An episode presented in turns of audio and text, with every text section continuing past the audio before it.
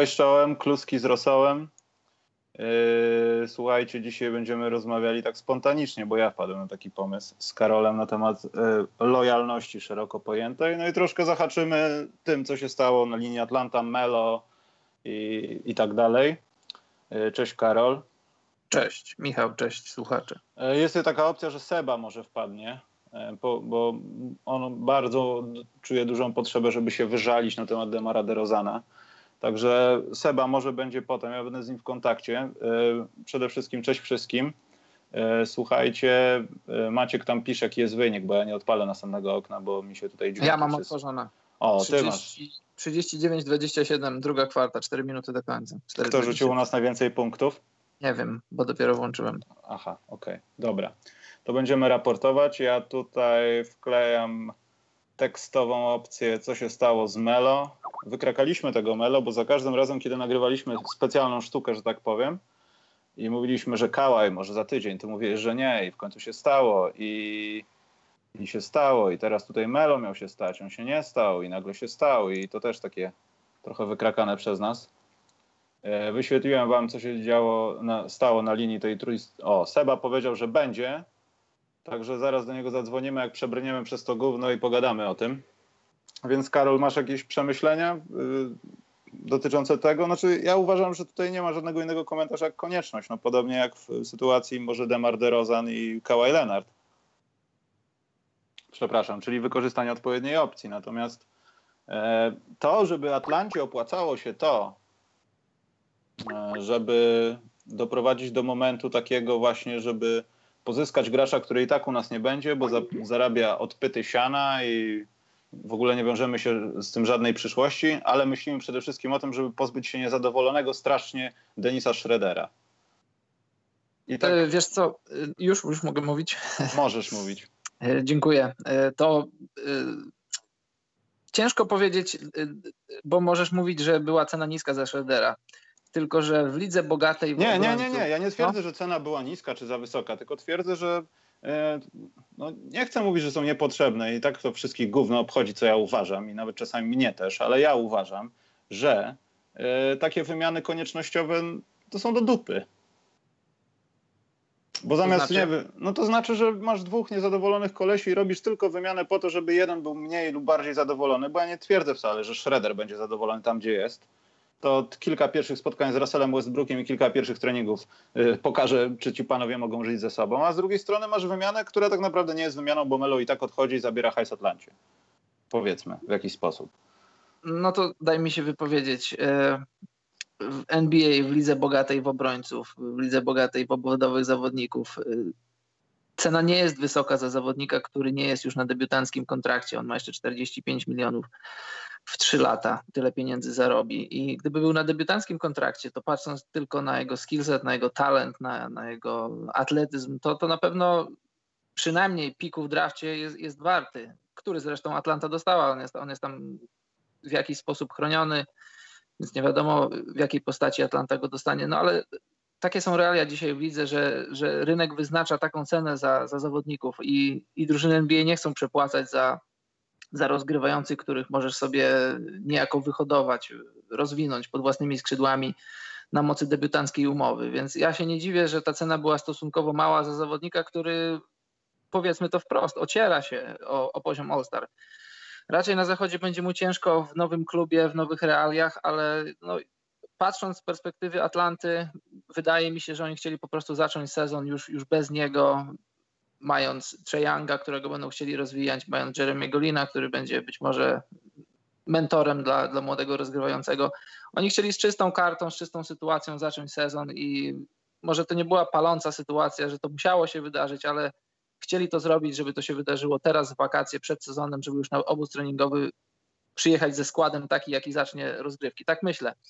A jeśli chodzi o Oklahomę, to, to moim zdaniem świetny ruch. Wiem, że czytałem trochę polski internet, trochę też zagraniczny, że zdania są podzielone, ale moim zdaniem to jest ruch bardzo dobry, dlatego że jeżeli Melo już musiał odejść, a odejść musiał, to wiemy z, z przyczyn finansowych, to sam Presti wyciągnął, wycisnął tę cytrynę tak bardzo, jak tylko się dało, bo y, mogli zaoszczędzić około 107-110 milionów, może trochę więcej. Y, pozyskując Shreddera, cały czas oszczędzają, ale oszczędzają trochę mniej, ale na ten moment dają sobie dodatkową szansę, mają dodatkowego zawodnika, który może im nie pomoże, bo na papierze to wygląda może nie rewelacyjnie, ale też nie tragicznie. Może im pomoże, nie, może nie. I gdyby na przykład zdecydowali się rozciągnąć y, ten kontrakt Melo, to musieliby mu przez 3 lata płacić po 9 milionów, więc teoretycznie Schroeder, który będzie zarabiał po 15 milionów w każdym sezonie, jest tak jakby 6-milionową różnicą y, w tym, co Presti będzie musiał, no nie Presti, ale tym, co Thunder będą musieli płacić swoim zawodnikom, więc jak to mówił klasyk, na coś takiego możemy sobie pozwolić. Myślę, że Oklahoma mogła sobie na coś takiego pozwolić, a wybiegając w przyszłość i odpowiadając na pytanie, którego nie zadałeś, czy to się sprawdzi, e, czy to się sprawdzi na parkiecie. Ja myślę, że to się może sprawdzić. Mimo, że. Proszę mi to nie antycypować. Wiesz, że lubię antycypować. Wiesz, że wszyscy wiecie, że, że Schroeder i Westbrook jest, są do siebie podobni. Można powiedzieć, że Schroeder jest taką troszkę uboższą wersją Westbrooka, trochę mniej atletyczny, trochę mniej szybki, ale, ale równie dynamiczny, lubiący atakować obręcz, lubiący grać na piłce. Więc to, to, ale to czy on nie jest troszeczkę bardziej passing first? Ja wiem, że mogę teraz y bluźnić, ale przynajmniej w Atlancie można było, bo, bo wiadomo, no, to, to, ten system gry i to wszystko, co Mike B stworzył, no to, no to na tym się w ogóle opierało i trochę po jego odejściu widać było, że dalej chce się opierać. To no właśnie i passing first, no przede wszystkim. To prawda. I, I on przynosi do Oklahoma 19 punktów, 6 asyst. To są liczby, których być może nie powtórzy, raczej na pewno nie powtórzy, będąc maksymalnie trzecią opcją za Westbrookiem, za, za PG, być może nawet za Adamsem, ale zanim doszło do wymiany, coach Donovan i Presti spotkali się, dostali prawo spotkania się ze Shredderem i, i oni sobie podyskutowali, jak oni widzą jego rolę czy on się na to zgadza, czy on tego chce. No i widocznie obie strony wyszły usatysfakcjonowane z tej rozmowy, skoro do trade'u doszło. Więc wydaje mi się, że oni nakreślili mu taką wizję, która w jego głowie i w głowie jego agenta brzmiały logicznie i brzmiały jako możliwe do wykonania. Wydaje mi się, że, że po prostu Shedder dostanie ławkę. On dostanie, drugi unit będzie dla niego i wszystkie rzuty, może nie wszystkie, ale większość rzutów to, to, będą, to będą rzuty dla niego. I myślę, że jeśli będzie obudowany strzelcami, a strzelców w Oklahomie nie brakuje, to te jego talenty do grania z piłką, do penetrowania mogą zostać wykorzystane i ukierunkowane pozytywnie dla, dla Oklahomy.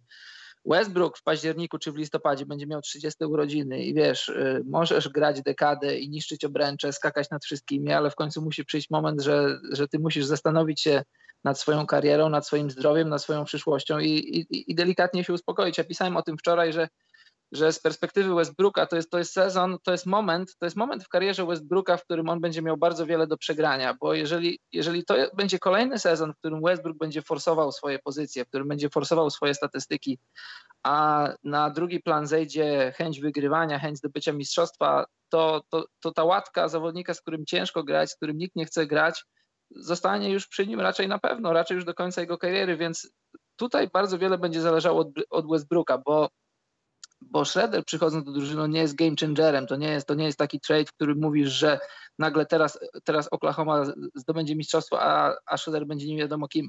On może być kimś, kimś dobrym, kimś wartościowym, ale wszystko zaczyna się i kończy od Westbrooka. To jak Westbrook jako lider przyjdzie do szatni podczas obozów treningowych, jak on nastawi wszystkich zawodników, jak on będzie chciał grać z nimi wszystkimi. Tak będzie wyglądała Oklahoma w tym sezonie, bo pamiętacie jak, jak Thunder żegnali się z tym sezonem, jak w ostatnim meczu z Utah Westbrook oddał 43 rzuty, 43 rzuty i 39 w meczu poprzednim, 82 rzuty albo 80. Na pewno była przekroczona bariera 80 rzutów. 80 rzutów w meczu playoff w ciągu dwóch spotkań. To, to żaden lider, to nawet Jordan nie miał takich meczów, a jeśli miał, to, to, to były mecze na mistrzostwo i on je wygrywał. Więc yy, Westbrook będzie musiał zrobić trochę rachunek sumienia swojej kariery, a, a w ogólnym rozrachunku Schroeder, Schroeder na pewno nie zaszkodzi. Jak będzie wykorzystany, to zobaczymy. Myślę, że, że Westbrook i też Donovan nauczeni historią Oladipo, który trochę nie wypalił w Oklahomie, są już trochę mądrzejsi, trochę bardziej doświadczeni i trochę lepiej będą wiedzieć, jak z nim grać. Kropka. Absolutna kropka. E, o graczach, którzy są naokoło tej wymiany, nie wiem, Justin Anderson, czy nie wiem, Luau Kabarot kojarzy mi się z tym rosyjskim Abarot. Strasznie, że wie, że jest, niby go tak, nie tak. ma, ale, ale utalentowany gracz, niewątpliwie. To On jest Francuzem. Tak, tak, tak. Znaczy Francuzem, no. Nie chcę zabrzmieć jakoś źle, ale O, już nie przesadzajmy. ale no nieważne, nie zbaczajmy. Natomiast Widzieliśmy go w Londynie, nie wiem czy pamiętasz. Widzieliśmy go, tak. To był jeden z tych graczy, których widzieliśmy, jeśli wiesz, o którym graczu mówię, którego nie widzieliśmy. Więc y, Mike Muscala, jak dla mnie to jest dobra rzecz dla Filadelfii. Ja wiem, że to jest biały gość i on nic nie robi, ale patrząc zaawansowane jego statystyki, to jest aż nadmiar produktywny w niektórych strefach, zwłaszcza w jednej, czyli ofensywnej, w rzutach. I w takim zespole, który stara się Filadelfia złożyć, y, a dzisiaj chyba Holmesowi podziękowano, e, to nie wygląda wcale tak najgorzej. I kto wie, czy Filadelfia tak naprawdę w tych pierwszych dniach, bo nie twierdzę o tym, że Melo będzie zwycięzcą, bo i tak osiągnął swój cel i po prostu sobie poszedł, ale czy Filadelfia na koniec dnia tak po cichu nie będzie zwycięzcą tego transferu? Po prostu. Yy, No, ja bym nie przesadzał, że będzie zwycięzcą transferu. Moim zdaniem zwycięzcą transferu są Thunder z przyczyn, o których powiedziałem. A tak jak mówisz, yy, masz rację. Ja też uważam, że Muskala na skalę, wiesz, na skalę jego postaci, to tak jak ty czasem mówisz, to był taki podpisik, taki transferek mały. To, to nie jest jakiś taki super wielki krok w stronę zdobycia mistrzostwa, ale to, Mike Muscala to jest, to jest yy, to jest ten typ zawodnika, którego każda drużyna, może nie każda, ale wiele drużyn chciałoby mieć y, na ławce, bo to jest zawodnik, który nie zaszkodzi ci, a w wielu aspektach może ci pomóc. Jest, jest wysoki, może zebrać, może rzucić za trzy punkty, może rozciągnąć grę. To jest taki, wiesz, trochę Ryan Anderson dla ubogich, zdrowy Ryan Anderson, taki trochę taki trochę Nemanja Bilica, który zrobił psikusa. Dlatego o tym mówię, bo wiesz, w tym większym obrazie, no to Denis Schroeder, jeśli już pozostawimy ten cały nasz no, cały pesymizm i nie będziemy myśleli, co może stać się źle, to naprawdę to może wyglądać dobrze. Natomiast no, też bądźmy realistami, no to nie może wyglądać dobrze, jeśli Denis Schroeder będzie tym samym gościem, a Russell Westbrook będzie tym samym gościem. Tam na pewno dojdzie do jakiegoś zgrzytu, no chyba, że to będzie kompletnie i tak, nie tak jak mówimy, znaczy jak ja twierdzę, no ale też nie wiemy, z której strony wzięły się problemy Schroedera. Czy on jest po prostu, brzydko mówiąc, kutasem, czy już miał dosyć tej drużyny, która idzie donikąd, do czego miał absolutne prawo, bo Atlanta szła donikąd, no, znaczy dokąd? No, do totalnego, totalnej przebudowy. I to też media trochę go okrzyknęły tym takim łobuzem, ale to mogło być takie czyste niezadowolenie. No, chcę wejść z poziom wyżej i spieprzam. No. Po, pomóżcie tak. mi. No wiesz, nie możesz winić zawodnika 23-24-letniego, że chce grać w drużynie, która chce wygrywać i, i że nie do końca od, podoba mu się granie w drużynie, która na, na, na 99% będzie tankować, to no, no ja mu się nie dziwię, że chciał zmienić środowisko. I na początku mówiło się, że być może za Mike'em Budenholzerem będzie chciał pójść do, do Milwaukee i tam, tam była jakaś rozmowa na ten temat, ale ten, ten kontrakt, ten czter, to jest 45 milionów płatne w 3 lata, to to nie są gigantyczne pieniądze, ale to też nie jest mało. W Szczególnie na pewnych, takiej. w pewnych ligach fantazy zapłacono Schroederowi dużo więcej. No właśnie. To, to jest dużo i niedużo, ale jeśli pomyślisz o zawodniku rozgrywającym, który, którego możesz pozyskać w drafcie, którego możesz mieć na małym kontrakcie, no to, to, to jeśli nie jest to, to zawodnik, nie wiem, top 30, top 20, to raczej nie, nie, nie starasz się go za wszelką cenę pozyskać. Dlatego jeszcze raz wracając y, do tej pierwszej myśli, dlatego cena za, za Schroedera nie była aż taka duża i aż, tych, aż tak dużo destynacji jego, jego transferu nie było. No, no, Dobrze, widzę, że Seba już nie może wytrzymać, także pozostawiamy ten transfer. Może tylko jedno malutkie pytanko, Karol. E, Tak. Houston, Houstonek, co? Czy, czy, czy jednak inny kieruneczek? Czy nie będą to rakietki? No ja myślę, że to będzie kieruneczek Houston, bo Tak? mówi się też o Miami, mówi się też o, ta- o, o kimś jeszcze, może Lakers. Nie, nie, nie wierzę w te kierunki, no bo Miami nie będzie grać o tytuł, a Lakersi, wiesz, nigdy nie możesz kwestionować tego, co zrobi LeBron ze swoją drużyną, jakaby to nie była drużyna, ale też jakoś tego nie widzę. Wydaje mi się, że tak najbardziej logicznym dla, dla Melo i dla, też dla samych rakiet jest ten właśnie kierunek. Melo dostanie swoje pieniądze, przyniesie się do Teksasu za, za, za kontrakt, obojętnie jaki to może być minimum. Wydaje mi się, że już na ten moment, na tym etapie tego sezonu i tych wszystkich rzeczy, które się wydarzyły, to nie pieniądze będą tym, co, co, co zadecyduje, gdzie ostatecznie znajdzie się Melo, tylko chęć grania i wygrywania. Myślę, że Melo jeszcze ma w sobie trochę dobrej koszykówki. Naprawdę wierzę w to, że Melo ma trochę w sobie jeszcze dobrej koszykówki, bo mówiliśmy to w poprzednim, chyba nie w poprzednim, dwa podcasty temu, że Melo grał, trzeba to pamiętać, że Melo dużo poświęcił w zeszłym sezonie, grał poza pozycją i, i też grać z Westbrookiem nie jest łatwo. Ja myślę, że, że Melo jeszcze może trochę do, dobrego dać drużynie, w której będzie występował. No, naj, najprawdopodobniej będą to rakiety. I no, życzę mu dobrze. Dobrze, łączymy z Sebą. Będziemy rozmawiali. Najpierw Seba będzie płakał o DeRozanie, ale myślę, że na tej kanwie pogadamy o takim czymś, to ja też przez jakiś czas... O wartościach w życiu.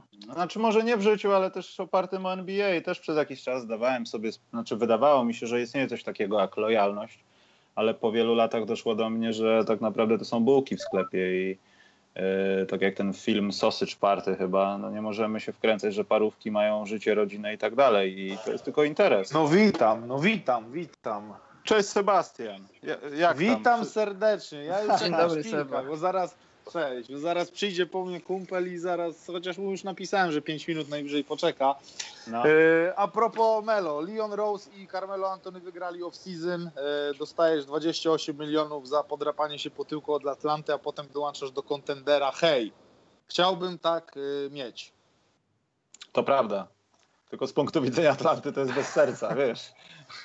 O, masakra, masakra. Tak dzisiaj sobie myślałem, no Melo jest cichym wygranym off-season. Naprawdę, to ach, dostać cały buyout i potem sobie wybrać, gdzie można grać za jakieś 3-4 miliony dolarów, no to hej, fajnie. Król, król życia. Król życia, król życia. Ja się nie dziwię, że ludzie mu nalewają wino. Teraz gdziekolwiek nie pójdzie, no to każdy mu będzie nalewał wino. Y, dobrze. Pamiętasz, pamiętasz, Michał, y, mówiliśmy o tym, to co Seba teraz powiedział, o tym obrazku, że Melo sobie gdzieś tam siedział na ulicy. To tak. chyba na wózek dla niepełnosprawnych i Melo sobie siedzi i nalewa wina. To był taki środkowy palec do wszystkich hejterów, bo wiedział, że dostanie pieniądze i wiedział, że odejdzie. Masakra. Masakra, świetnie. No dobrego agenta widocznie ma, no, Leon Rose, także no tam myślę dobra prowizja jakaś powinna pójść chyba za, za taką akcję, no bo niebywałe. Nie bywało e... dostać cały buyout. Dobrze, pomijając, nie no, buyouty to jest normalna rzecz, ale ta cała dyskusja wokół wymiany Lenart, DeRozan i to wszystko, co tam się stało i to, co się dzieje teraz, że Masai już, już przeprasza, bo się nie zrozumieli, wiesz, nie zrozumiał, to jest tak case Trumpa. Nie e... powiedziałem, że nie i nie zrozumieliśmy się. I ale że z kim się nie zrozumiał? W sensie właśnie Miscommunication jakiś... było. Tak, miscommunication. To jest mis... Przepraszam za miscommunication. Co to jest za miscommunication? Powiedział przez telefon, że chce zostać, ale przerwało i jednak on zinterpretował, że nie chce zostać i go wyrzucił. No, nie rozumiem tego, ale chciałem o czymś innym. Masakra. Czy mamy się co łudzić, że jest lojalność jakakolwiek w tym sporcie? Nie, nie ma. Nie, to dlaczego, to dlaczego wszyscy chyba. są teraz płaczkami i wspomagają Lenarda? Dlaczego tak się dzieje? Bo ja nie potrafię na to znaleźć kto, odpowiedź. Kto wspomaga? Kto wspomaga? Znaczy ja, wspomaga. Życzę, ja życzę już tamtej stronie jak najgorzej. Ja już jestem cięty na Toronto, będę największym hejterem Raptors w przyszłym sezonie, także mm, to jest niebywałe, co się stało, no ale, ale no, no biznes, tak? To nie, nie są lata Magica Johnsona, gdzie Doktor Jerry Bass proponował mu 25-letni kontrakt za 25 milionów dolarów. No, to nie są. To dzisiaj gadałem z Maćkiem Kwiatkowskim o, o, o, tym i on wyciągnął stat, że jedynym zawodnikiem chyba z draftu 2009, który gra w tym samym klubie jest Stephen Curry. No to, to, chyba wszystko na ten temat. No to sorry, to są ile? Dwa kontrakty, debiutancki plus, plus kolejny i, i ludzie pozmieniali kluby. Yy, ja zaraz podlinkuję yy, artykuł, który czytałem, pewnie też czytaliście z Destak.com Daga Smith, on jest beatwriterem Raptors od 1995 roku. Yy, no i tam opisał tą całą sytuację, tam związek, te związki całe emocjonalne, wiesz, z Derozanem, o tym jak Derozan wpłynął na miasto i tak dalej, ale napisał jedno ważne zdanie, które jest chyba, mm, wiesz, takim gwoździem tego artykułu całego he wanted to be a Raptor for, la, for life i to jest e, w ogóle, wiesz, dla mnie, dla mnie w ogóle game changer tego wszystkiego. W ogóle jak można robić trade ludzi, którzy bardzo nie chcą być w miejscach, do których ich wysłano? To jest w ogóle masakra jakaś, wiesz, pomijając już problemy DeRozana z depresją i tak dalej, ja nie wiem, czy on będzie na starcie sezonu takim samym graczem, także... Czy obaj Ja będą takimi samymi graczami? Dokładnie. No. Dokładnie, Leonard bał się wychodzić z pokoju, jak był, a, jak był mecz gwiazd w Toronto, także wiesz, bo, było za, bo było za zimno, bo było za zimno, spędził cały, ca, całe trzy dni w pokoju, nie wiem, nie wiem co tam robił, może leżał pod e, siedmioma kołdrami i było mu po prostu zimno, tak, ale ta, ta, ta cała opcja z, z, z DeRozanem i teraz jakiś cyrk e, od, od, od, Masaja i tak dalej, no masakra, masakra, to jest dla mnie masakra. To już w zasadzie y, te super drużyny Warriors, liga idzie w bardzo dziwną stronę, naprawdę. Idzie w taką stronę stricte już hardkorowo, korporacyjno-biznesową i no i tyle. Właśnie czytam wypowiedź Masajego i jest, tragi- jest, jest tragiczna. Nic nie Masakra. rozumiem. We spoke, I think maybe my mistake was talking about what we expected, expected going forward from him. Ale wiesz, że karma wraca. Skończy się tak, że go wypieprzą i będzie portierem w Brooklyn Nets. F, Brooklyn. No. Ja nie wiem, ja nie wiem, czy on nie, w ogóle nie będzie zastępcą portiera, ale póki co jest tak, że wszystko, co nie zrobił, ja nie chcę twierdzić, że obracało się w złoto, ale okazywało się lepsze niż wygląda. No, no, no tak, no, no tak, no. Poza tym Wiecie co? Zwolnił, zwolnił trenera roku, oddał Aha, no. gracza. Wszystko No. w 4 miesiące. Hej, wakacje. No. A potem Ja mam będzie- takie, No. mam no. takie dwa spostrzeżenia do tego, co Seba powiedział odnośnie Masaja i odnośnie ligi. To powie, zacznę najpierw od Masaja. Wydaje mi się, że, No. bo wiecie, trenerzy, zawodnicy podlegają ocenie ewaluacji ze wszystkich stron i też GM-owie mają nad sobą jakiś tam rodzaj bata, rodzaj jakiś, jakiś Seba, co ty robisz tam? I, i, Przepraszam, żaluzję zamykam. O. Da.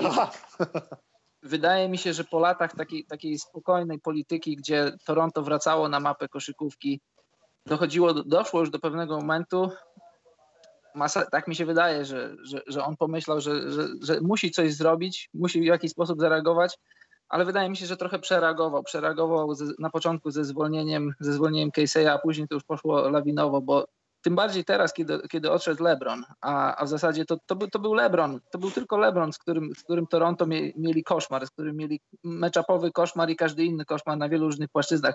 Nie byli w stanie przejść LeBrona, bo mieli dobry matchup z Bostonem, mieli dobry matchup z Filadelfią i na starcie sezonu, gdyby zostawić i Casey'a i skład i pozyskać kogoś latem, kogokolwiek, to, to, to miał być top 3 w tym momencie drużyn, które, drużyn, które walczą o wygranie wschodu, już tego wschodu bez LeBrona.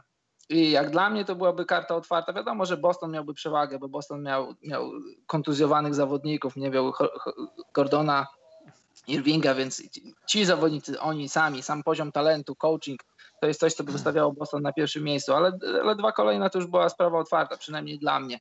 Moim zdaniem Ujiri trochę przereagował, a teraz ja, ja się zgadzam z Sebą, bo jak miałem okazję być parę razy w Toronto i widzisz, widzisz różnych zawodników, różni zawodnicy są lubiani, jedni są szanowani, inni są po prostu traktowani jak, jak zwykły pracownik. Wokół DeRozana była taka jakby, no nie chcę przesadzić, jakaś taka aura, taka to tak jakby taki człowiek, taki twój kumpel, twój brat, twój kuzyn, on ze wszystkimi się witał, ze wszystkimi zatrzymywał się, rozmawiał, on ma taki sposób, taki, taki specyficzny sposób mówienia, taki cichy, spokojny, taki trochę uśmiechnięty.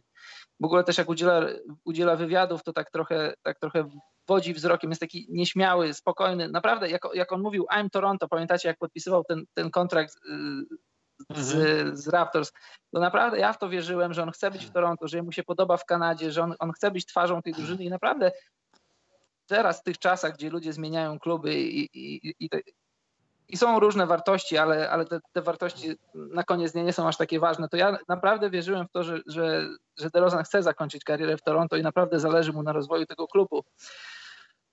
Dlaczego pociągnięto za spust, to, to jest wiele teorii. Ja mam też swoją taką teorię, że bo zwróćcie uwagę na strukturę tego, tego dealu. Y, Poszedł Pedl, który jest zawodnikiem fajnym, ciekawym, perspektywicznym, ale nikt z trójki Wright, Oji Anunobi ani Siakam nie został wzięty. A jeżeli byście pomyśleli, że poszła ta zmiana i były jakieś asety, to, to dla mnie, jak, jak zobaczyłem rano, że, że poszedł ten deal, to, my, to pomyślałem sobie kto? Oji Anunobi, Siakam, dwa wybory w drafcie i kto jeszcze? Okazało się, że to jest tylko jeden wybór w drafcie, chroniony w top 20, więc, więc najpr- najprawdopodobniej Yy, wiecie, najprawdopodobniej Toronto będzie grało w playoffach, więc, więc yy, yy, San Antonio może dostać, może nie dostać ten wybór, ale to będzie wybór niski. Więc y, wydaje mi się, że to San Antonio pociągnęło, bardziej pociągnęło za, za spust, to znaczy za spust pociągnęły obie strony, ale, ale Udzielić na to zgodził, ale wydaje mi się, że to wyszło bardziej od San Antonio, bo, bo, bo stosunkowo łatwo to poszło, więc wydaje mi się, że zadzwonili i powiedzieli, co wy na to, Daj, dajcie, dajecie nam DeRozana i jakiś malutki aset i my się na to zgadzamy. Więc wydaje mi się, że, że jeżeli rozmawiali wtedy z DeRozanem podczas Summer, Summer League Vegas, to oni mogli nie kłamać, że, że chcą go zatrzymać. Ale wiecie, w NBA nadarza, nadarzają się okazje, które nadarzają się raz na parę lat. Możesz mieć zawodnika top 5 ligi w zamian za zawodnika, nie wiem, top 15, top 20 i, i wiesz, tak jak, tak jak KD nie spodziewał się, jak to będzie wyglądało, jak odejdzie w 2.16 z OKC, tak myślę, że Ujili też nie spodziewał się jak to, się, jak to się potoczy, jak będzie wyglądał ten trade. Może wydawało mu się, że to, że to jest takie proste, jak, jak nacisnąć Enter na klawiaturze, a na koniec się okazuje, że to jednak są uczucia. Ludzie, Nacisnąć, Naciskasz Enter, niszczysz komuś życie, no, rodzinę NBA, tukaj, wiesz. Naprawdę, wiecie, bo... Umiesz przedszkola, szkoły, poznawać nowych przyjaciół, a wystarczy no. siedzieć w Kenii, y, oglądać żyrafy i wcisnąć Enter. No tak. ale no tak, tak jest, jest tak jak w mailu, wiesz. A takie jeszcze jedno, jedno zdanie, jedno spostrzeżenie na temat ogólnie ligi i takich trendów, które dzieją się teraz w NBA, to ja mam duży problem z tym, że koszykówka, że ogólnie jest taka narracja, takie forsowanie tego, żeby koszykówka była po prostu jedną z wielu rozgrywek w Stanach. Wiecie, różne platformy, Netflixy, różne inne rzeczy i, i to się często sprowadza. Widziałem to z bliska, widziałem to w Kanadzie, a pewnie w Stanach jest jeszcze, jeszcze bardziej to rozwinięte. Siedzisz sobie wieczorem, oglądasz film i ludzie mówią, co oglądamy dzisiaj, serial na Netflixie, czy może obejrzymy Warriors, czy może obejrzymy Spurs, czy kogo tamkolwiek jeszcze chcecie. I i niestety, ja, nie podoba mi się to bardzo, bo ja uważam, że w sporcie jest trochę więcej niż, niż sama rozrywka, że jest jeszcze walor jakiś taki edukacyjny i, i jakiś inny, że w sporcie może znaleźć. I tak, no, dalej, tak emocje, inspiracje, jakieś okruchy życia. A niestety, niestety amerykańskie media, które no, no, pozwalają NBA też zarobić, forsują taką, taką a nie inną ideę, że, że niestety, niestety dla nas, przynajmniej dla mnie, że sport staje się powoli tylko i wyłącznie rozrywką, a, a te, te, różne inne wartości zostają gdzieś tam schowane do szuflady i jeżeli jesteś zbyt lojalny, tak jak Dirk Nowicki, to się okazuje, że, że ludzie mówią, że, że jesteś głupi, że, że nie brałeś to, co mogłeś brać, bo, bo jakby spojrzeć na te wszystkie kontrakty, które, które Nowicki odrzucił z innych klubów, te pieniądze, których nie wziął z, od Cubana, żeby tylko Mavs utrzymać gdzieś tam ponad powierzchnią, to, to, to, może się okaże, ktoś może powiedzieć, że, że głupio zrobił, bo może zostawił na stole, nie wiem, 50-80 milionów dolarów. Ale no. nie, nie do końca z jedną rzeczą się znaczy zgadzam. Ja kiedyś też żyłem takim przeświadczeniu, że tak jest, ale czy, no tak jak powiedziałem wcześniej, no to jest biznes. I myślę, że gracze, którzy teraz grają w NBA, no ja nie twierdzę, że DeRozan jest nową falą, ale to już jest nowe pokolenie koszykarzy, a nie lata 90. Zdają sobie sprawę z tego, że ta gra to jest olbrzymia ilość pieniędzy. To nie jest tak, że wiadomo, ci zawodnicy, nie wiem, Chris Paul, LeBron James i tak dalej, zawsze będą jakoś traktowani inaczej, jeśli chodzi o rozmowy, dyskusje, wiadomo, status supergwiazdy, nawet przyzwyczajenie do drużyny, ale ci tacy nawet marginalni gracze yy, wiedzą o tym, że ja w tym sezonie mogę być w 50 klubach i tak naprawdę mi zależy na tym, żeby kocham koszykówkę, ale równie dobrze mogę grać z synem albo z sąsiadem e, na podwórku czy w turniejach jak Big Free. Ale mm, wiem o tym, że no jestem na tym, na tym poziomie bycia zawodnikiem NBA i dostaję za to pieniądze. To jest moja praca i jeśli wiem, jak wygląda liga, że to jest 30 zespołów na kontynencie jednym wielkim, no to liczę się z tym, że mnie przeniosą gdzieś, że moje życie nie do końca będzie ustabilizowane, a nie, że pójdę tam i jak Brian Reeves zostanę. Taki żart z Bryantem no to, On za długo nie został. Brian to też jest szczęśliwy. Poza tym trzeba pamiętać o tym, wiesz, Dirk nie jest, ja nie chcę nikogo obrazić, żadnej patologii. Tam nikt nie handlował krakiem, tam się grało w tenisa. E, wiedziano o tym, jak wydawać pieniądze, wartość pieniędzy, szacunek pieniędzy. Zum Beispiel Flugzeug. No. Niemcy mimo wszystko. I też, wiesz, Dirk dlatego jest takim człowiekiem, no. Po prostu. I myślę, że tym ludziom tego brakuje, wiesz, ale z drugiej strony, będąc Demarem DeRozanem, ty też byś leciał na kasę, będąc dzieciakiem z Campton.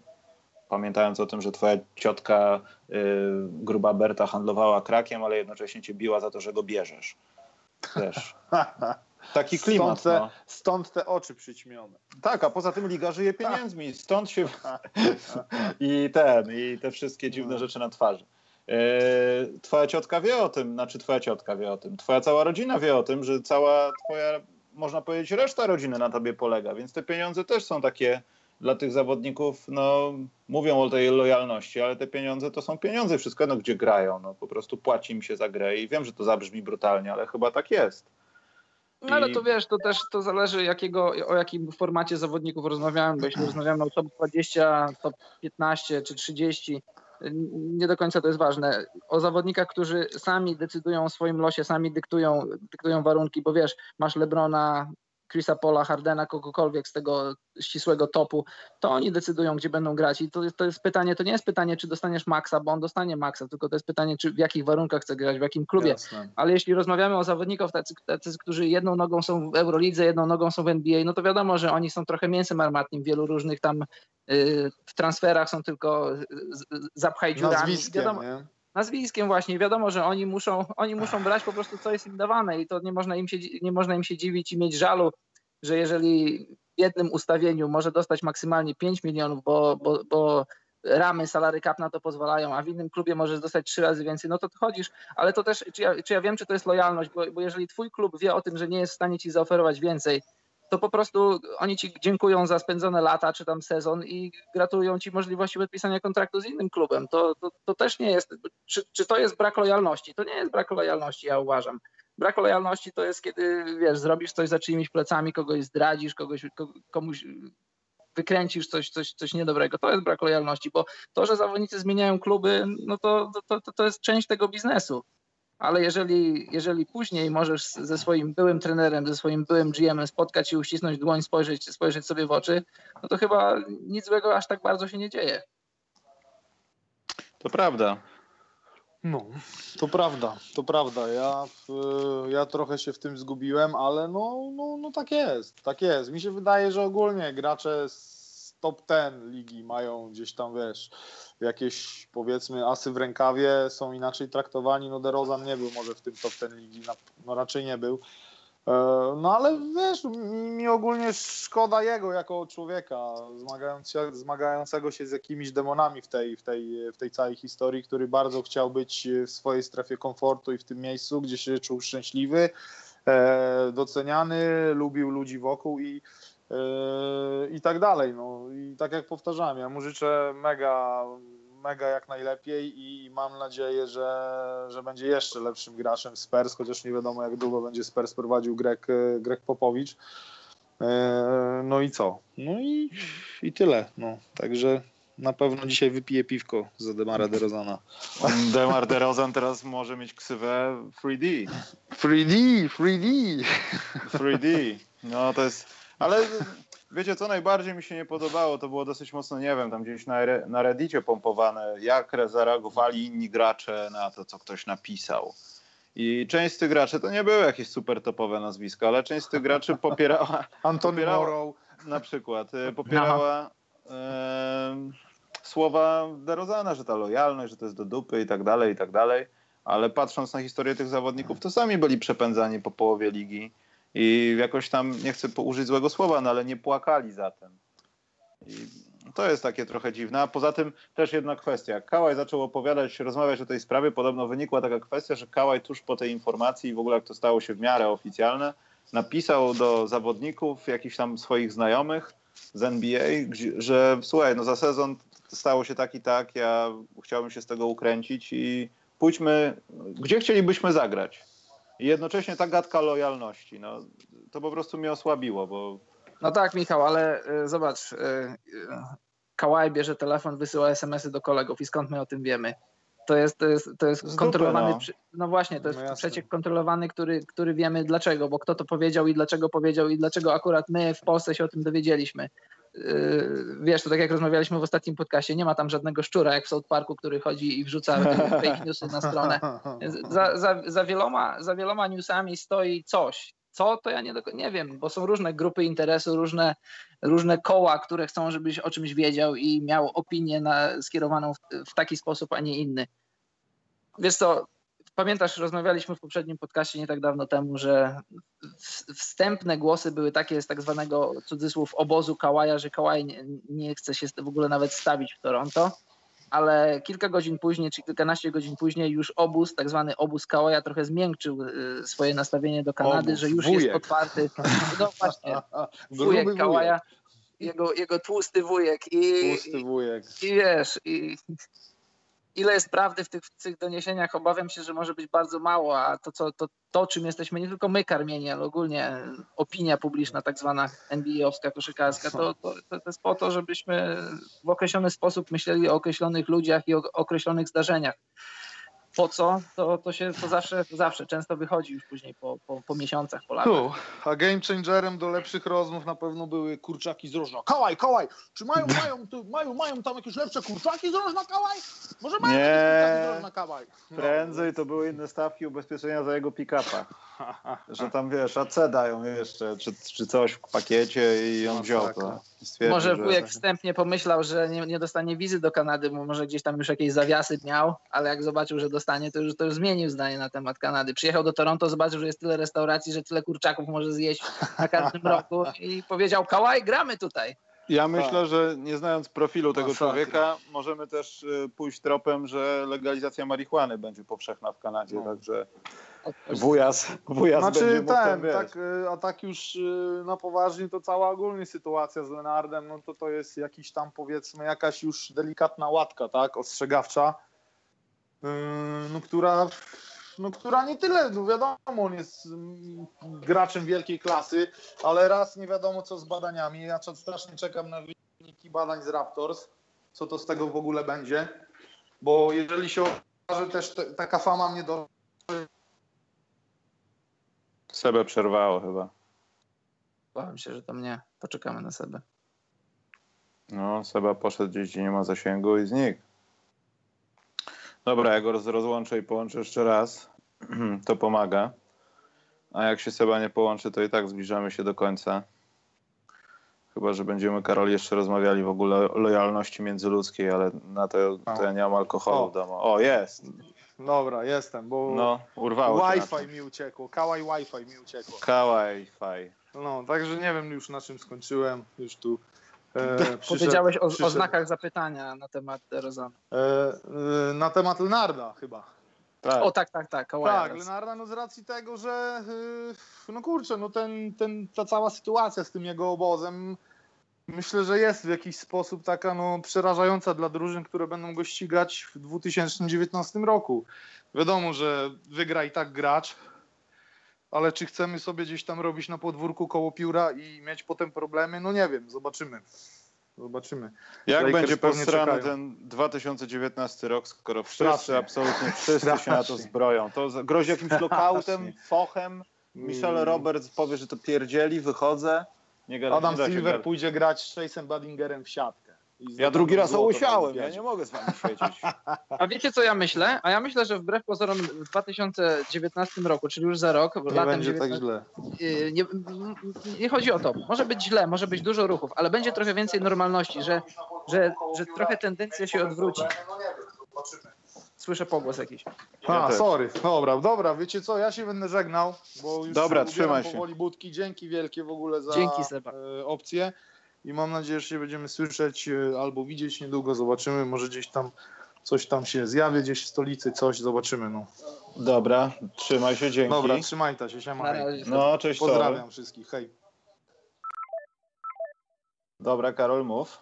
No, e, odnośnie lata 2019, ja myślę, że e, paradoksalnie to może być bardzo ciekawe lato i powrót do takiej trochę moim zdaniem normalności. Wydaje mi się, tak jak staram się analizować przyszłość, że będzie trochę spory ruch na rynku wolnych agentów, ale odwrotnie do historii ostatniego powiedzmy dziesięciolecia, czy no powiedzmy dziesięciolecia, nie będą się tworzyć super teamy, tylko dobrzy zawodnicy będą, będą maksymalnie dwójkami iść do słabszych drużyn i próbować budować jakąś, jakąś swoją historię, bo, bo na przykład Nowy Jork jest ciekawym miejscem do obsadzenia, Chicago jest ciekawym miejscem do obsadzenia. I wydaje mi się, że i może nawet Warriors nie, nie, nie będą tymi Warriors, których znamy od ostatnich lat, bo wydaje mi się, że nawet ostatnio parę dni temu napisałem takie, takie projekcje przyszłości na, na tej bliższej i dalszej i wydaje mi się, że, że KD odejdzie już po tym sezonie. Takie, taki jest mój, taki mój strzał.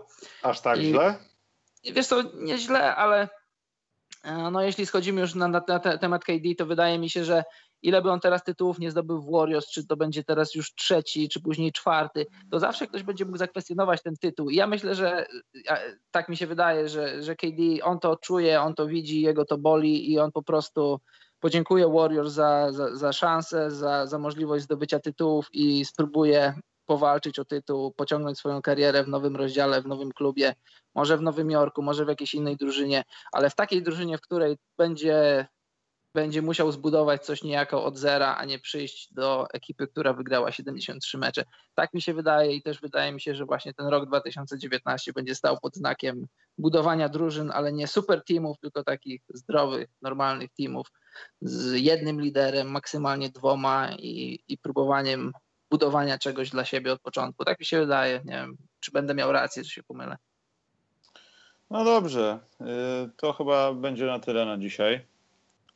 Myślę, że już y, nic ważnego się nie dostanie, także nie stanie, także nie wiem, czy w przyszłym tygodniu się będziemy jakoś słyszeć, ale może, może, bardzo możliwe, że tak czy siak będziemy. Ja jutro będę próbował coś na meczu Marcin Gortat Wojsko Polskie ukręcić, w sensie może jakieś wideo będzie na Facebooku. Właśnie, o, bardzo ważne pytanie.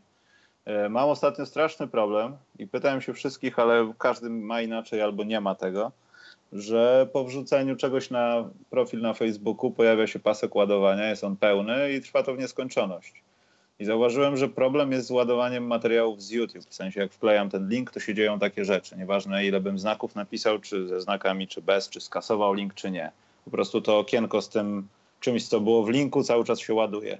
I na razie potrafię to oszukać w taki sposób, że najpierw robię tekst, a potem wrzucam to coś z YouTube'a i działa. Ale ogólnie to wprost nie działa. Jak ktoś ma taki problem albo wie, z czym to się je i dlaczego tak jest, to napiszcie mi, bo ja już powoli mam tego dosyć. Mam nadzieję, że to jest jakaś awaria Facebooka, nie jakiś syf na mojej przeglądarce, a robiłem wszystko, ciastka skasowane i tak dalej.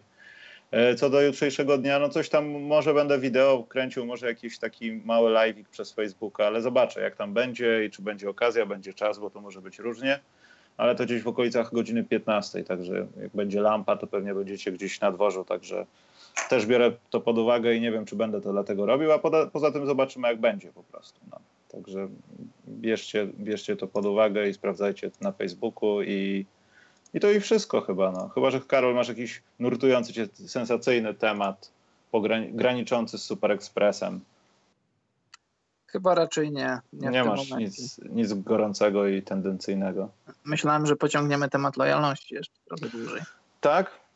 No ale wiesz co, Karol, powiem ci, że szczerze mówiąc nie wiem, czy mamy o czym rozmawiać, bo czegoś takiego chyba nie powinno być w tym sporcie. Jak powiedziałem wcześniej, no wszystko jest pięknie, jesteś gra zawodnikiem NBA, jesteś Michaelem Jordanem i ciebie wyrzucają z zespołu, no to nie wiem, LeBron James zostaje wyrzucony z zespołu, będąc w Cleveland i walcząc o to pierwsze mistrzostwo, cokolwiek. To wtedy można byłoby rozmawiać o tym, że, że może tej lojalności nie ma, coś tam nastąpiło, natomiast to była wina ludzi, wina menadżera, a nie tego, że całe miasto się uwzięło i działy się jakieś dziwne rzeczy.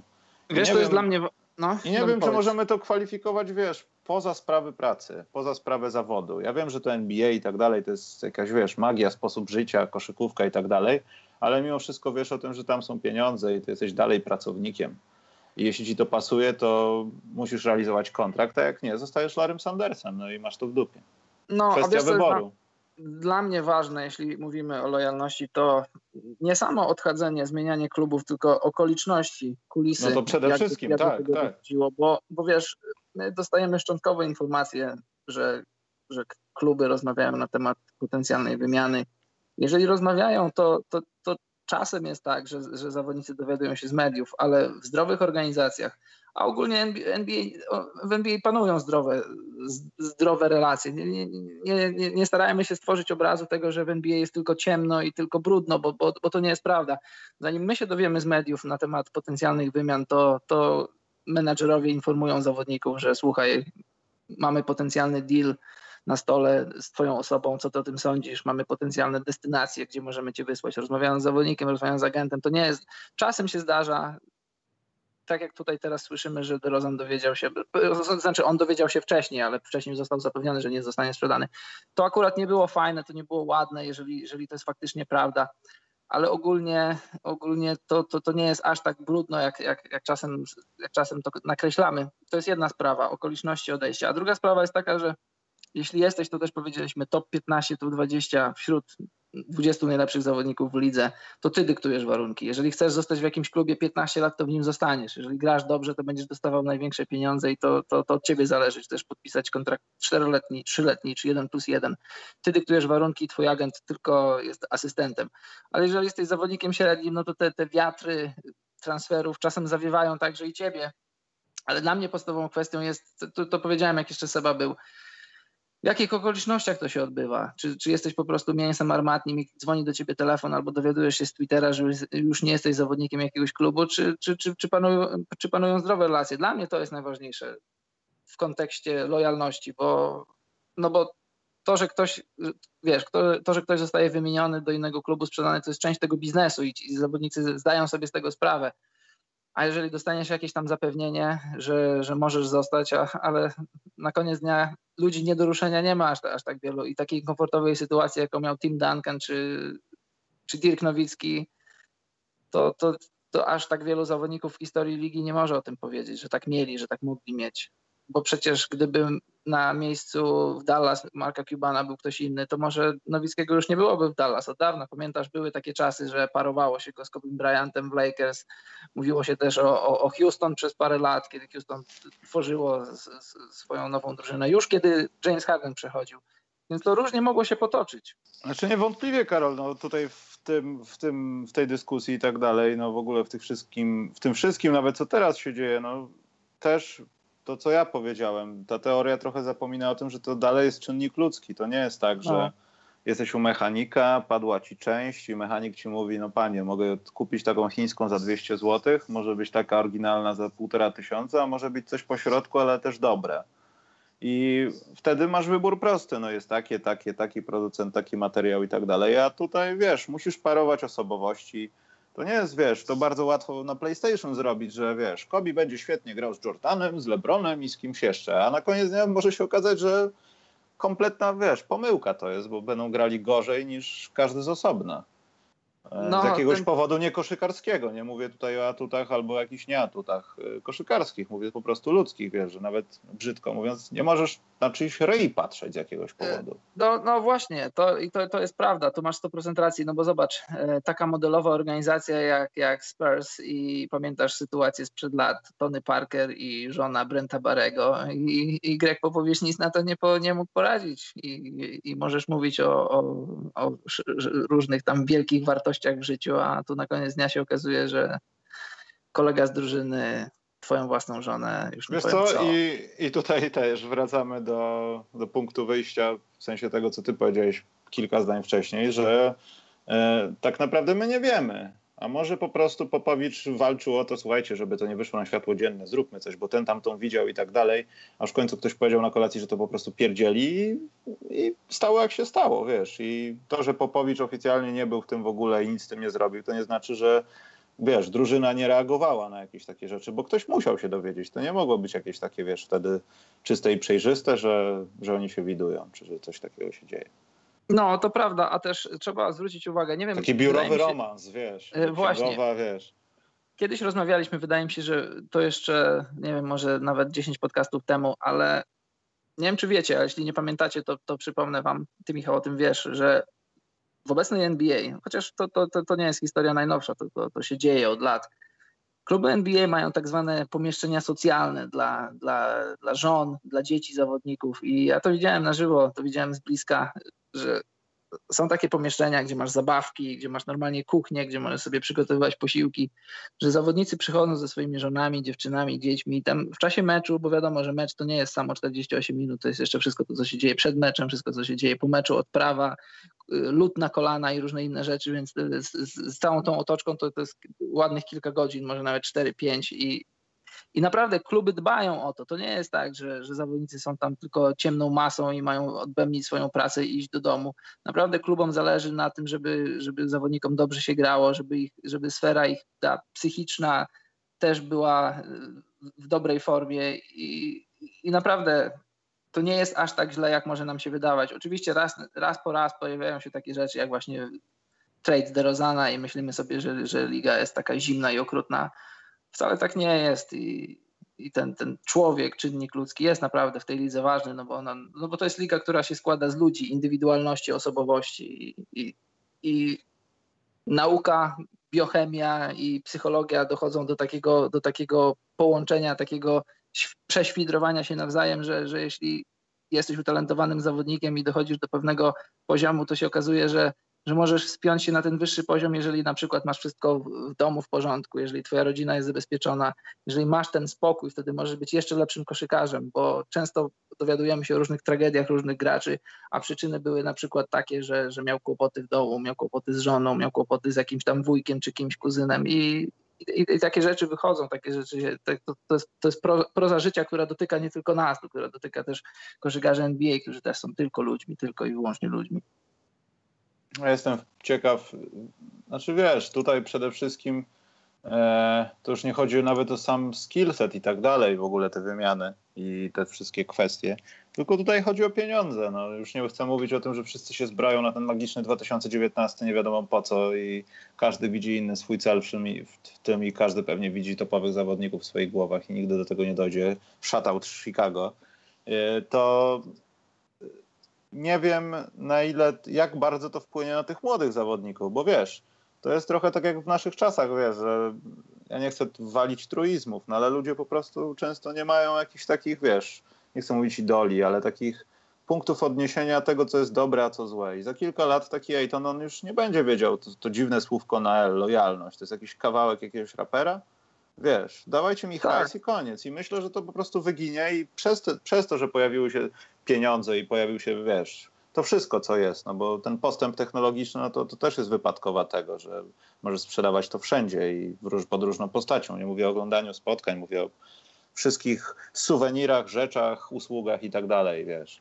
E, to to kiedyś zniknie i to, to takie gadanie, wiesz, Demara, DeRozana, co się stało, co się stało, no to będzie traktowane jako, a wiesz, bo tam kiedyś była tam pierwsza wojna światowa i gaz musztardowy, ale tego już nie mamy. No masz rację, taka, tak jak powiedziałem wcześniej, niestety taka, taka tendencja jest forsowana przez amerykańskie media, żeby, żeby pozbawić sportu tego, tego wymiaru dodatkowego, tylko sprowadzić to wszystko tylko i wyłącznie do, rozry, do rozrywki i tu masz, tu masz rację, bo, bo patrząc na to z boku może tak to się wydawać. Ja wierzę w to, naprawdę wierzę w to, że, że jednak, że, że na koniec dnia ten, ta normalność, bo, bo uważam, że to, co się dzieje teraz w ostatnich latach, to nie do końca jest normalne, ale wierzę w to, że ta normalność w końcu wróci, że, że, że takie ponadsportowe wartości też będą ważne, bo, bo tak jak powiedziałem, uważam, że one nadal są ważne, tylko, tylko przez określone koła w określony sposób jest, jest forsowana ta tendencja do tego, żeby sprowadzić sport tylko i wyłącznie do, do rozrywki. Wiadomo, dodatkowe kliknięcia, dodatkowe clickbaity, ciekawe tytuły, wiesz, y, chciałbyś zobaczyć tego, żeby grał z tym w mieście takim i to, to, to, to działa na wyobraźnię, to jest ciekawe, a, a, a ten walor taki, y, jak mówisz, y, lojalności, przyjaźni, jakichś tam więzi, to, to, to schodzi na dalszy plan, bo ludzie po prostu chcą mieć o czym mówić, mieć o czym pisać. No zobaczymy, bo na, wiesz, na koniec to jest, to jest Liga Gwiazd, to gwiazdy dyktują, co się dzieje i też, też jest ważne, jakich mają doradców, jakich mają ludzi wokół siebie, bo też widzimy, że to jest gra, gra agentów. Agenci Oczywiście, dużo, wiesz, trzeba zarobić pieniądze, no oni z tego żyją, to jest, to jest Zobacz, proste. Y, świetnym przykładem jest Nerlens Noel z, z zeszłego sezonu Mavs. Już pierwszego dnia wolnej agentury zaproponowali mu czteroletni kontrakt za 70 milionów dolarów. On i jego analityczny geniusz agent odrzucili ofertę, żeby później podpisać jednoroczną za 4 miliony dolarów. Teraz podpisał kontrakt za minimum standard, więc 5 milionów w dwa lata zamiast 35, więc tak jakby wziął 30 milionów dolarów, podpalił benzyną i, i spalił. Też trzeba mieć mądrych ludzi wokół siebie. Hmm. To też nie wiem, czy kilka tych podcastów temu nie rozmawialiśmy o tym, ale NBA chyba w maju tego roku postanowiła, ja wiem, że to jest kompletnie niby niezwiązane, ale bardzo jednak, jednak związane moim zdaniem z tym swoim programem, można powiedzieć, działem psychiatrycznym w NBA. Ludźmi, którzy mają się zajmować no, takimi, brzydko mówiąc, przypadkami jak DeMar DeRozan, czy nawet tam kiedyś wspominając o tym Kevin Love. Ja wiem o tym, że to też może być taki pic na wodę trochę, ale widać, że liga chce się zajmować takimi przypadkami, a to jest jak widać bezpośrednio związane ze wszystkim, bo ja nie chcę sobie wyobrażać nawet tego, co się dzieje w głowie DeRozana i dlaczego ma tą niby depresję i wszyscy mówią, że Kolo zarabia 100 baniek e, w ciągu swojej kariery tak na luzie, ale ma depresję, ma, może mieć wszystko, ale ma depresję. To jak to na niego wpłynie? I plus minus, czy masz bliskich, czy nie, e, to możesz sobie z tym po prostu nie poradzić, nawet jakich masz i ci pomagają. Jestem ciekaw, w jaki sposób ta organizacja, w ogóle ten cały departament będzie pracował. Ja tam czytałem o tym, że oni mają mieć, mają tam ten doktor odpowiadający za to, nie pamiętam nazwiska, ma e, odpowiadać za tą taką piramidę tego, że najpierw chcą sprawdzić, jak wyglądają te problemy, potem zrobić jakiś taki, nie wiem, system działania, przeciw, przeciwdziałania w zasadzie tym problemom a potem uruchamiać jakieś linie, że zawodnicy mogą anonimowo dzwonić, to jakieś cuda nie widzę oczywiście, ale jestem ciekaw, na, na ile to będzie PIC, a na ile to będzie potrzebna instytucja w NBA. Tak, i to jest, to jest temat, o którym za mało się mówiło, kiedy, kiedy się to pojawiła ta informacja i to jest, to jest w ogóle świetna inicjatywa NBA. O tym się powinno więcej mówić, że NBA kładzie nacisk teraz na tę sferę psychiczną zawodników, więc, więc jednak ten czynnik ludzki ma jakieś znaczenie i w ogóle trzeba też powiedzieć, że ogólnie NBA dla swoich zawodników ma dużo różnych kursów, programów, takich w czasie wakacji, w czasie off-season, kiedy zawodnicy mają więcej, więcej czasu, mają możliwość, wiadomo, na NCAA w uniwersytetach, których studiowali, mają okazję wrócić i studiować, ale też sama NBA prowadzi różne kursy odnośnie inwestowania pieniędzy, oszczędzania pieniędzy, No wydawania. przede wszystkim, Karol, NBA ten Rookie Transition Program, który jest obligatoryjny tak. i tam jest seria wykładów jak słuchajcie, w ciągu jak... pięciu lat wszyscy bankrutują, róbcie tak i tak, żeby tego nie robić. No, ma, tam są też e, wykłady na temat, jak, jak unikać e, groźnych kobiet, a, a takie na tak. pewno zdarzają się. Co zrobić w barze? Wykład prowadzi Denis Rodman. Wiadomo, że jak masz gruby portfel, to, to okazje różne kuszą i też zna, znajdują się chętni, na, żeby pomóc ci trochę wydać pieniędzy. Oczywiście. Tak słyszałem, bo nie grałem nigdy w NBA. Ale jednocześnie też dla mnie to trochę może być, ja wiem, że powiązanie to będą, wiesz, dane medyczne jakby nie było, bo to też jest ciało, choroba.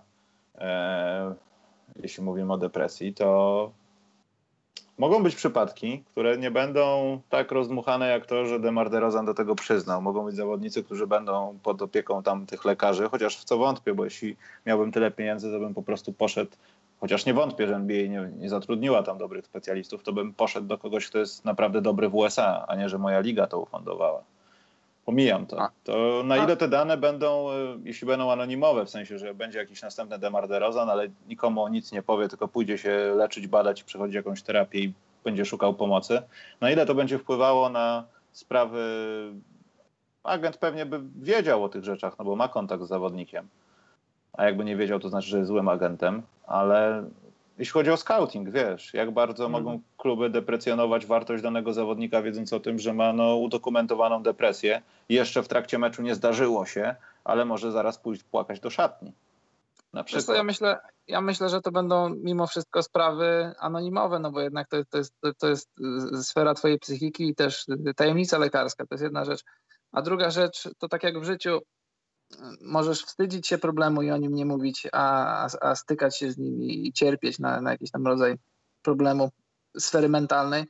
A trzecia rzecz jest taka, że możesz mieć ten problem, a w ogóle nie zdawać sobie z niego sprawy i w ogóle zdiagnozowanie problemu też jest, też jest y, nie lada sztuką. I no... Oczywiście. Ten coming out jest taki, wiesz, najgorszy, bo wiesz, takim, ja już pomijam to, że jesteś normalnym człowiekiem, nie jesteś jakimś taką osobą publiczną, ale wiesz, Demar DeRozan powiedział o depresji, kiedy ja jestem Patikiem Beverly i przegrywamy z nimi i DeRozan jest przy piłce, no to ja do niego mówię, żeby depresji nie dostał, bo będzie cegła zaraz, wiesz, trash talk. I jak reagujesz no. na takie rzeczy? E, podpisując kontrakty, kluby muszą się z tym liczyć, że przez ten sposób, w ten sposób, jeśli dopóki się nie wyleczysz i się nie wypionujesz, to jesteś niewartościowy na przykład w sytuacjach, które wymagają, wiesz, podwyższonego stresu. No. Nie jesteś no w stanie dlatego, w klacz grać na przykład. Tak, no i właśnie dlatego wydaje mi się, że, no raczej nie wydaje mi się, jestem niemal pewny, że to będą rzeczy anonimowe, że, że będzie jakaś tam gorąca linia na, pomiędzy klubami a tą Oczywiście, ale NBA. pamiętaj o tym, że Colangelo miał żonę, Karol, i te przypadki takich głupot i wycieku danych na pewno będą miały miejsce. A W to na końcu się pewno. dowiemy o jasne. czymś takim, A oczywiście. To, to, to też masz rację, na pewno tak będzie. No. Dobrze, Karol, to chyba tyle o lojalności. Zrobi... Chyba tak. Od, otoczyliśmy tak smutnym obrazem ten podcast, że już powinienem, powinienem jakiś marsz Mendelssohna puścić cokolwiek, żeby było jeszcze smutniej. E, dobra, ale jak ktoś jutro będzie w Łodzi, e, można podbijać, może będą jakieś wlepeczki. E, myślę, że będę tam od godziny gdzieś 15, czyli od startu. Przygotujcie wyliczone pieniądze, bo Michał nie ma terminala przy sobie. no tak, nie mam terminala, będę sprzedawał i tak, tak, dokładnie tak. Karol przewidział moją chytrość. E, Dobra, słuchajcie, może w przyszłym tygodniu, jak nie, to, no to jakoś będę powiadamiał, bo też e, jeszcze z Karolem nie rozmawiałem o tym podcaście dla pewnego miejsca, ale myślę, że Toronto to będzie dobry kierunek i może w przyszłym tygodniu coś nagramy takiego. Ale dalej mnie korci jakaś inna drużyna, Karol, musimy to przedyskutować. Po- Ponegocjujemy. Dobrze, e, to dziękujemy. Ty, Karol, właśnie, ja nie mogę powiedzieć tego, co ty. Dziękuję Wam bardzo za dzisiaj. E, Do następnej razy. Trzymajcie się. Dobranoc, mili ludzie.